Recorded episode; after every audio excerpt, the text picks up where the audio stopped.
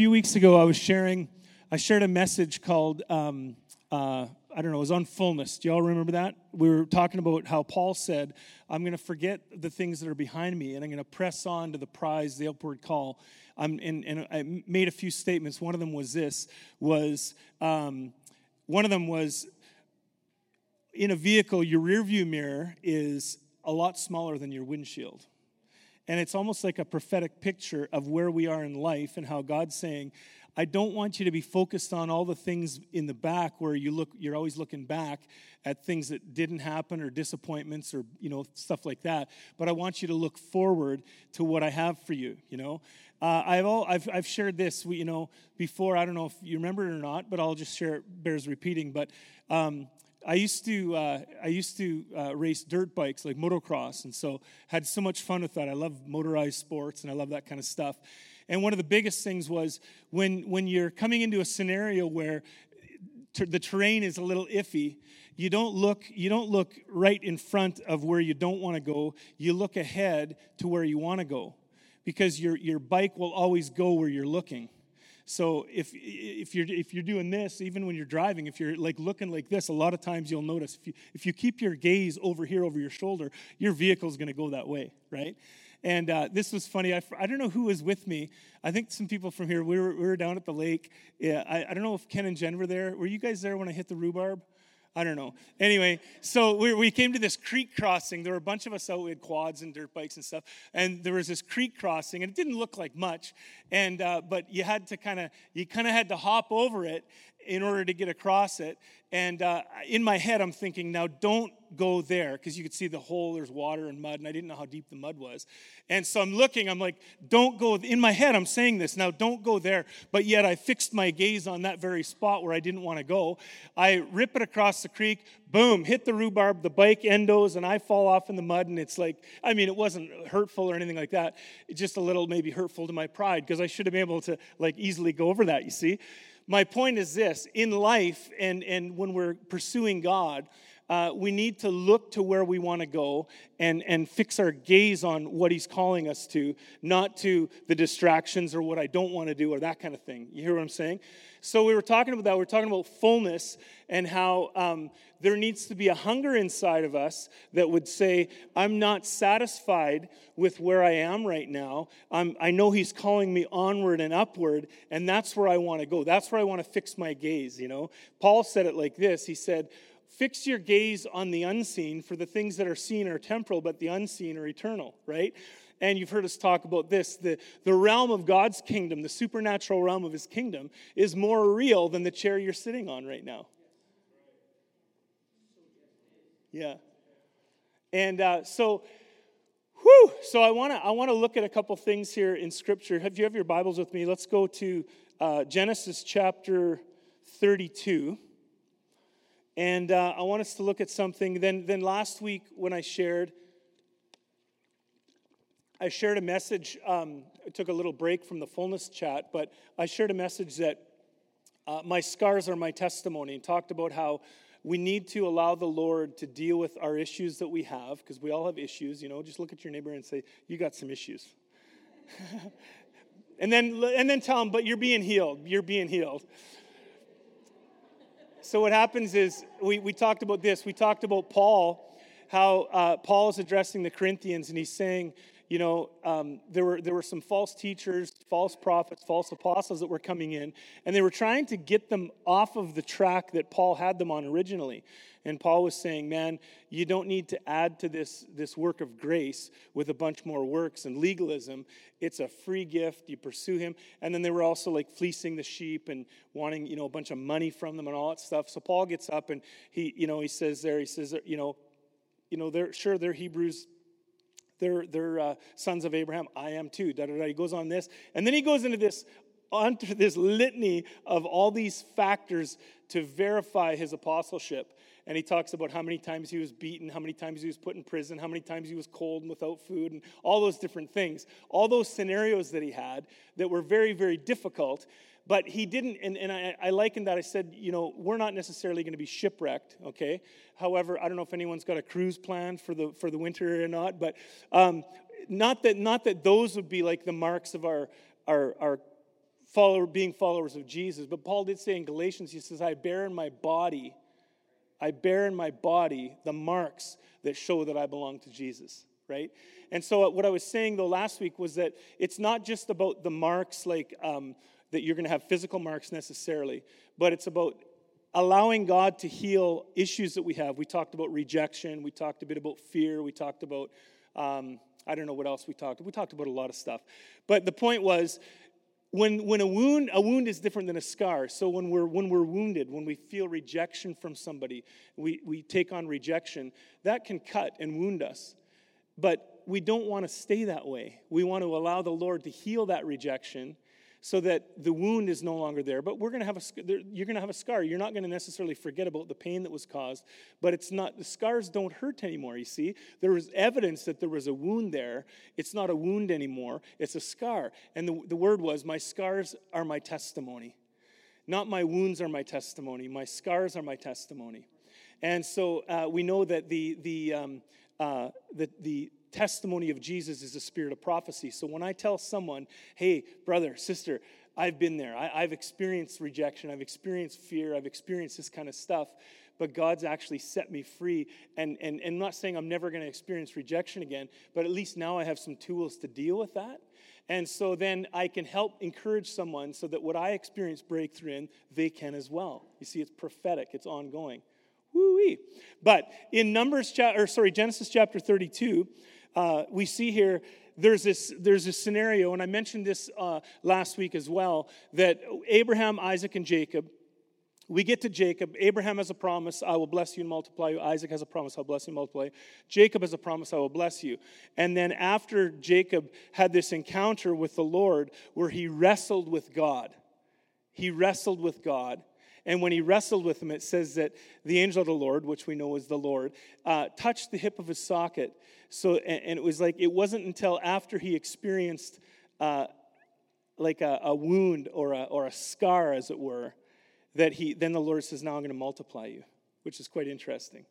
Now, okay, so in this scenario, I want you to think we're going to look at kind of two things, but one thing is this Old Testament, and I still believe there's truth to this. I believe the New Testament is a fulfillment of the Old Testament. However, the Old Testament isn't obsolete. But I see something here that happens in the life of, of, of Jacob where you can read it. It says here, it says, Verse 22 But he rose up that same night, took his two wives, his two women servants, and 11 sons, and passed over the ford of, the, uh, of Jabbok. Jabbok. And he took them and he sent them across the brook, and he sent over all that he had. And Jacob was left alone. Somebody say alone. alone. And a man, capital M, meaning, you know, the Lord wrestled with him until daybreak. And when the man saw that he did not prevail against Jacob, he touched the hollow of his thigh, and Jacob's thigh was put out of joint, so as he wrestled with him. And then he said, Let me go, for day is breaking. But Jacob said, and this is, this is the, the thing that um, uh, I, what I'm talking about when we say fullness, when we have like unfulfilled promises, we've got like prophetic destiny, we've got things that we feel God's put in our heart to walk in. I think in this sense, we need to have an attitude like Jacob, in this sense here, where he said this. He said, he said this, he said, uh, let me go. But Jacob said, I will not let you go unless you declare a blessing upon me. Okay? So, in other words, Jacob had something inside, a hunger inside, that said, I'm not going to let go until I receive what I've been believing for and that I have promised on my life. I'm not letting go. And so, in that sense, I think there's got to be a fire inside of us that would say, I'm not satisfied with the way things are right now. And I'm going to, I'm going to, I'm, I'm hanging on to you, God, in a sense, not in a striving way, but in a determined saying, and I call it like fighting for the fullness. You have to fight for the fullness sometimes. You have to be determined inside that no matter what people say or what people do or society's doing, you're saying, no, no, no, no. As for me and my house, we're going to serve the Lord. Like we're going for it. I don't care if no one else is going. I'm going. I'm not going to settle for anything less than everything that you have for me, God. Right? And so there's got to be that in, in us, okay? And I understand this is the, contrast though in the in the old testament is jacob does that but then in the new testament we see paul says in ephesians chapter 1 he says in Christ, he has blessed you with every spiritual blessing in the heavenly realm in Christ Jesus. Okay? So now there's this thing, there's this fullness that God's blessed us with in Christ, and we know that we're in Him because it's in Him that I live and in Him that I move, and it's in Him that I have my being. So, in that sense, we don't need to wrestle God for something that He's already given us.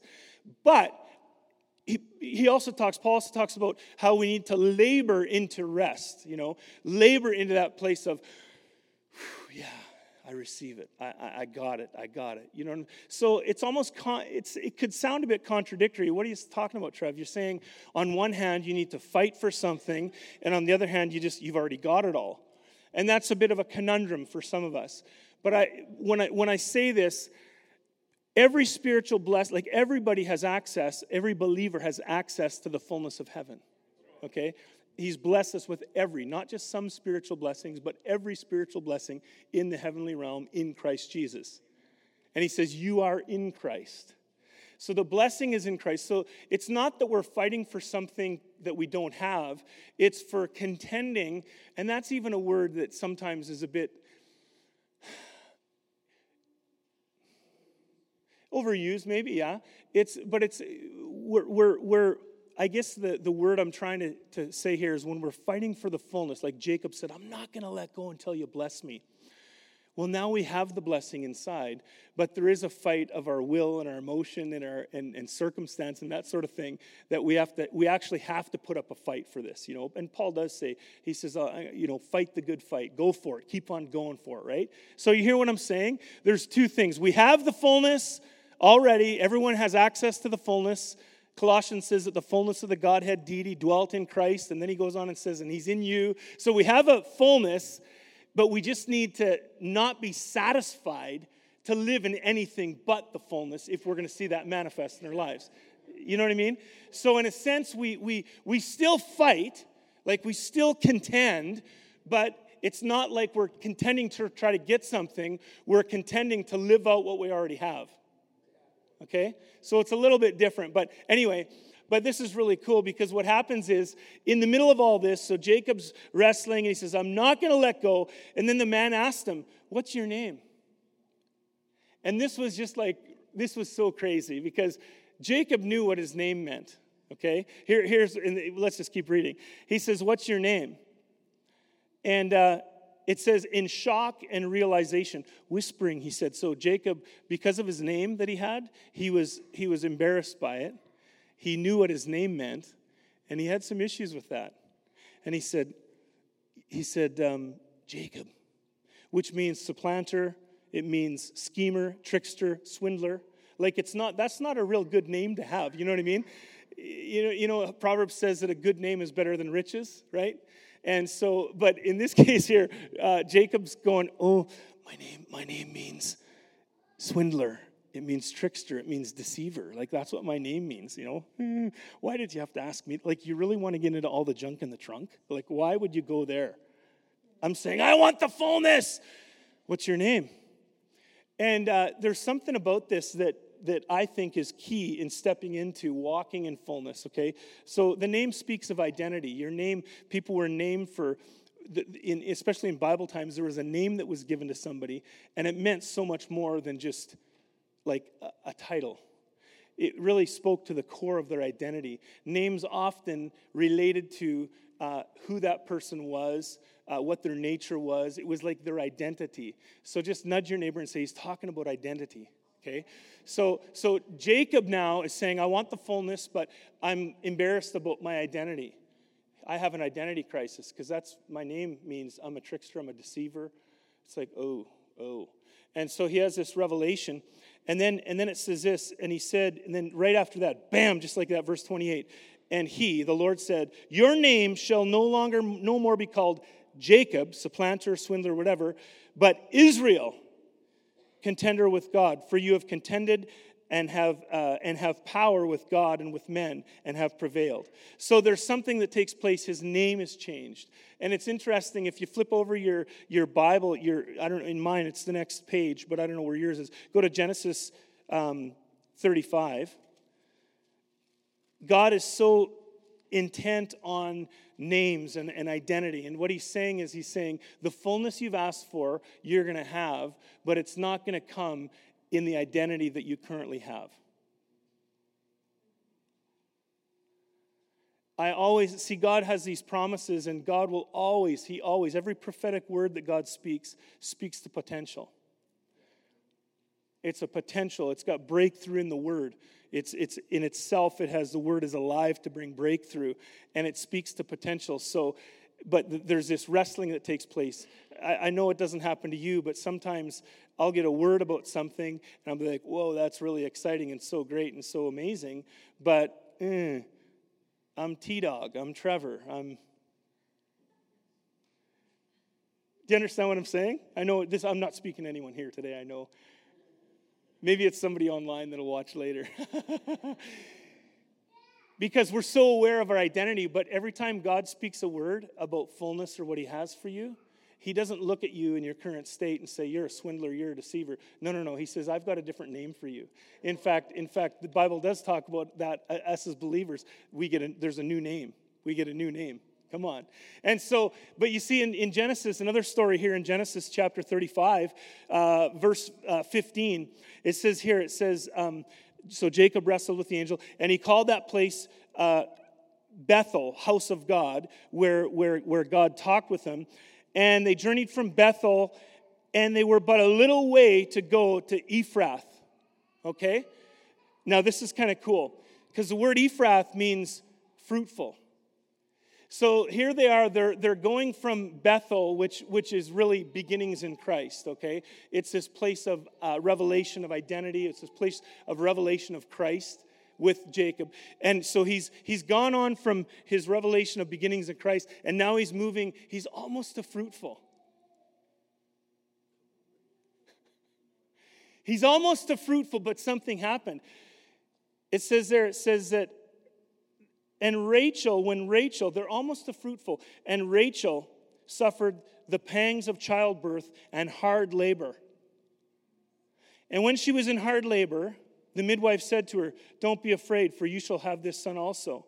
And as her soul was departing, for she died, she called his name Benoni, which means son of my sorrow. So, in the middle of this process where she's getting to fruitful, but she's not quite at fruitful, she has some hard labor. And in that pain and the hard labor, she doesn't speak to the potential and the promise. She actually curses this child. And she calls this child, the name was son of my sorrow.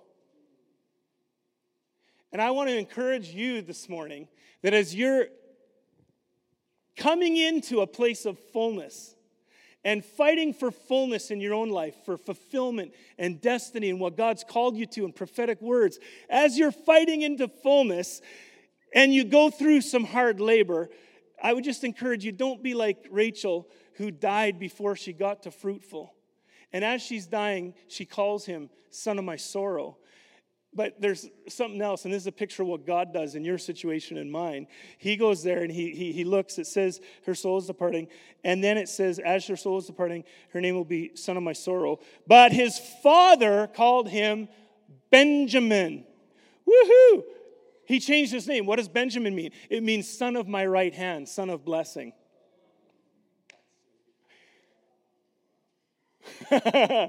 There's something about God changing your name to get you into what He's called you to. So, your identity of who you are right now, you're going to go through, anytime you get closer to your destiny, I'm, I'm sure of it. I mean, I've just speaking from personal experience, there's always an identity crisis along the way. It's like, God, who, who have, you know, who are you calling me to be? What, what, what's my name? You know, what's my. And so, another story, you know the story, if you look in. Uh, if you go to, you can go there if you want, but in, um, well, Genesis 17, previous to that, you know the story of Abram, same thing. God's promise comes, and, and he, God says to him, He says, Your name is no longer going to be called Abram, but Abraham. It's not going to be Sarai, it's going to be Sarah. And because the name was identified with the potential, the name was identified with the promise. And some of you need to go through a bit of a name change, allow the Lord to change your name, and you would line yourself up with the identity of who He calls you so you can get into the fruitful. And then, and then uh, you see it again in, in Matthew chapter 16. uh, verse 16, where Peter, you know, Jesus is asking the guys, like, who, who do people say that I am? And uh, they go through this whole thing, and then Peter stands up and he says, Truly, you're the Messiah, the Son of the living God, you know. And, and uh, Jesus said to him, He said, uh, Flesh and blood has not revealed this to you, but my Father who is in heaven. So, in other words, you've tuned into a frequency here uh, beyond the natural. and that's where you're going to live. That's where you're going to. That's where you're going to discover everything you have to discover. And so he says to me, he says, Simon Bar Jonah, or Simon, son of Jonah, son of John, whatever, however you want to translate it. Simon, and that name there, you've heard me say before, the word Simon meant uh, a reed, easily swayed. You know, it was someone, it was like your, his name literally meant you're a pushover. But then what does Peter or what does Jesus do? Jesus said, But your name shall no longer be. So there was a name change because there was a fullness that God had planned for him. He says, Your name shall no longer be Simon, your name shall be Peter, which means Petros, rock. It's the exact opposite of his natural name that he was given at birth. So there's a name change. And so when, when you're fighting for fullness, I think a big key is this is when the Lord starts to put his hand and his finger on your heart of your identity, you need to discover who you are. You see, in, you see there in, in, in, uh, in Genesis with Jacob, it was interesting. It was, he dealt with three things. He dealt with the, the, the mame, the name, and the fame.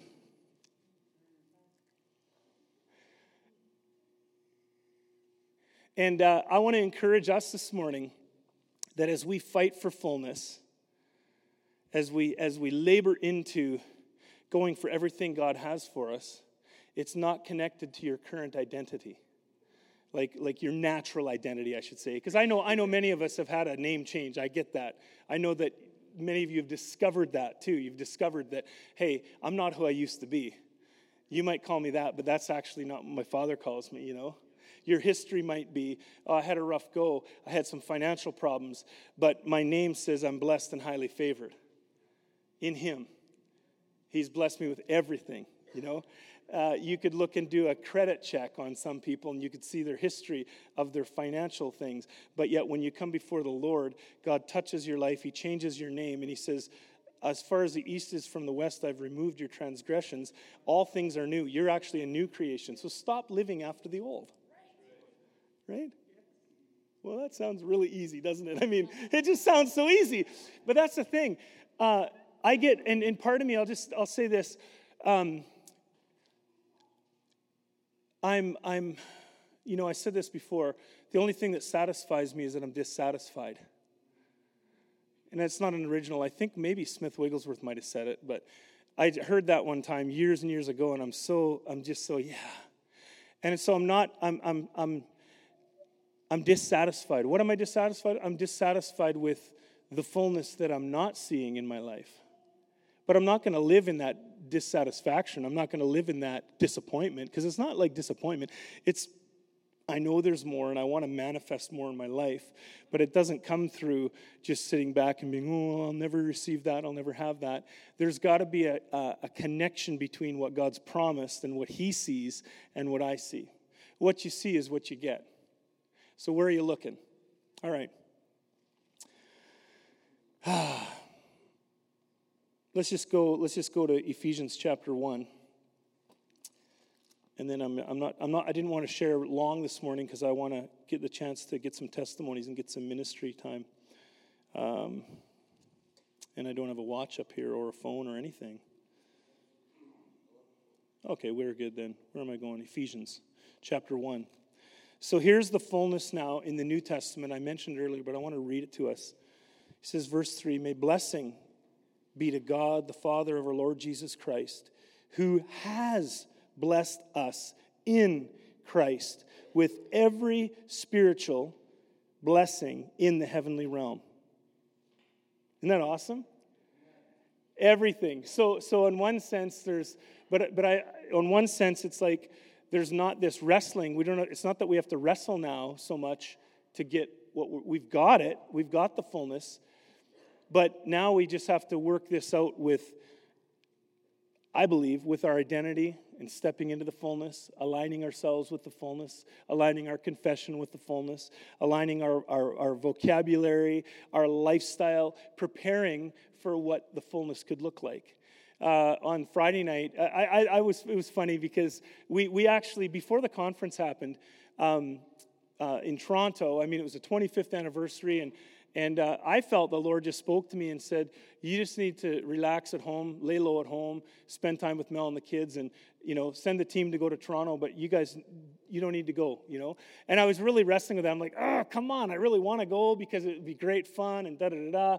But in the middle of it, it was so funny that, uh, so we, we, we forewent it and said, okay, we're, we're not going to go. We didn't book any tickets or anything. Stayed home, and uh, it was great. We had, uh, we had a day of snowmobiling one day, an evening of snowmobiling one night, two movie nights with my wife, wings and stuff. So it was an amazing week, you know, for us, really. It was great. And uh, that was good. But then we also watched online the conference. And so I'm watching the conference online, and I'm laughing because I'm going, Amen, amen, amen. Like the stuff that was being said, I'm going, man, I just, I, have said that. Like we're, this is like we're, so for as, as a leader in a church, we felt like, hey, I think we're tracking okay here. You know, we're, we're, you know, we're doing okay here. One of the things, the first things that Bill Johnson talked about, if you haven't watched them, you can go online and watch them for free. It's great. Um, but one of the things he said was he talked about revival, but he also talked about reformation. And, uh, and, and, it was, it was uh, probably three years ago now where the Lord spoke to my heart and I shared it publicly. I said, why would, you, why would you settle for revival when I've promised reformation? And revival being just like a fire and that's all good and stuff. But, and, and I shared how I felt that revival, in a sense, is like uh, God's welfare system how revival, it's like revival being uh, a good definition would be uh, it's the inrush of the Holy Spirit into a body that's threatening to become a corpse. So God will revive things. God will bring fresh life into situations that are almost dead or even dead. He'll revive them with a, like a fire boom, like that kind of thing. But it's, it's not just a flash in the pan that's, that, that, that's just an ongoing flash in the pan. There's a purpose to it. Just like welfare is, was, was not intended for people just to stay on welfare. I feel that reformation is something different than revival, where revival is like fire, fire, fire, bah, bah, bah, bah, bah, amazing, amazing, amazing. But, but reformation is an ongoing lifestyle of kingdom come will be done in the earth as it is in heaven. You know, like seeing that happen, right? So I, I but I'm a revivalist. I am a revivalist. Like we, birthed in revival, changed in revival, but not satisfied just to have another, you know, 21 nights or extended meetings or this or that. We want to see transformation. And that's reformation, a reforming of culture, of society, right? And so I would just say this so, just like welfare was introduced to help people that were in the gutter, down and out, to get back on their feet so that they could become contributing members of society. It wasn't meant to have somebody stay on welfare. I'm not bashing anyone that is on assistance. Listen, if you need assistance, you receive it in Jesus' name. But that's not God's, the fullness is not welfare. The fullness is not being on social assistance, okay? The fullness is to step into greater destiny and purpose and transformation all right so you understand what i'm saying love revival i mean i'm personally i since revival touched our lives we haven't come out of revival it's kind of like it just it's it's burning, it's growing, you know, and that kind of thing. But I'm not satisfied to stay. I'm just not satisfied to see a couple people healed on a Sunday morning. I'm not satisfied to see a few people set free. I'm not satisfied to see somebody encounter the Lord, pray for them, they fall over, they encounter the Lord, and then they get up. I'm not satisfied with that. I want to see transformation beyond a moment encounter. Even the word encounter itself, I mean, I love the word encounter, but the word encounter, by definition, has almost a, like a one off. Like a, and that's part of it. I mean, how do you like the new logo, by the way? Yeah. So Catch the Fire went through a whole rebranding process, and and there were some some words and some and some fonts and all this kind of stuff. But the main thing is is that the big thing is, and you've heard us talk about it, uh, three words: encounter, uh, presence and transformation. Those are three words that you're going to hear, obviously, more. We talk about it all the time. But even the word encounter, so I'm not, I'm not poo pooing encounter. But if you think about that, have that Jacob had an encounter. Okay, he had this encounter. A few times he encountered the Lord, was marked by the encounter. I believe God wants to encounter his kids, 100%. But then in Ephesians, it talks about I'm blessed in him, in him, in him. It's speaking of an ongoing 100%, 24 7 awareness of union. And, and union doesn't speak of one off, union is full time, all the time, every time, everywhere. Are you hearing what I'm saying? So I love the encounters, but my life is not based on encounters. My life is marked by encounters, but I want to I want to take it to I just want to live in union. So the fullness that I'm fighting for is to live in the awareness of the union 24/7. Are you hearing what I'm saying?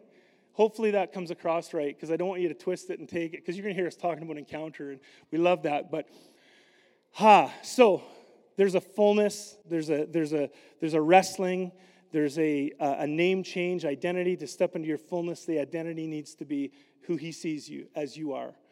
Do you really know how God sees you? When you encounter something, a situation that's uh, contrary to the word that the Lord has on your life, that's when you do like, like Paul said to Timothy. He said, I want you to fight and wage warfare with the word spoken over you. You can use that prophetic word as, as, a, as a, to war over your life. Instead of, instead of saying, oh, and, and looking in the natural, that's where it's like, in the middle of that, the, here's where the fight is. No, no, no, no, no. I'm in him and he's in me. Whew. Ah, I'm in him. He's blessed. I'm just going to be aware. I'm going to fight for the awareness of where I really am so that I'd manifest from that realm to this realm. And my identity in that realm is a lot different than my current situation in this realm. But I'm just going to rest in that. In the name of Jesus.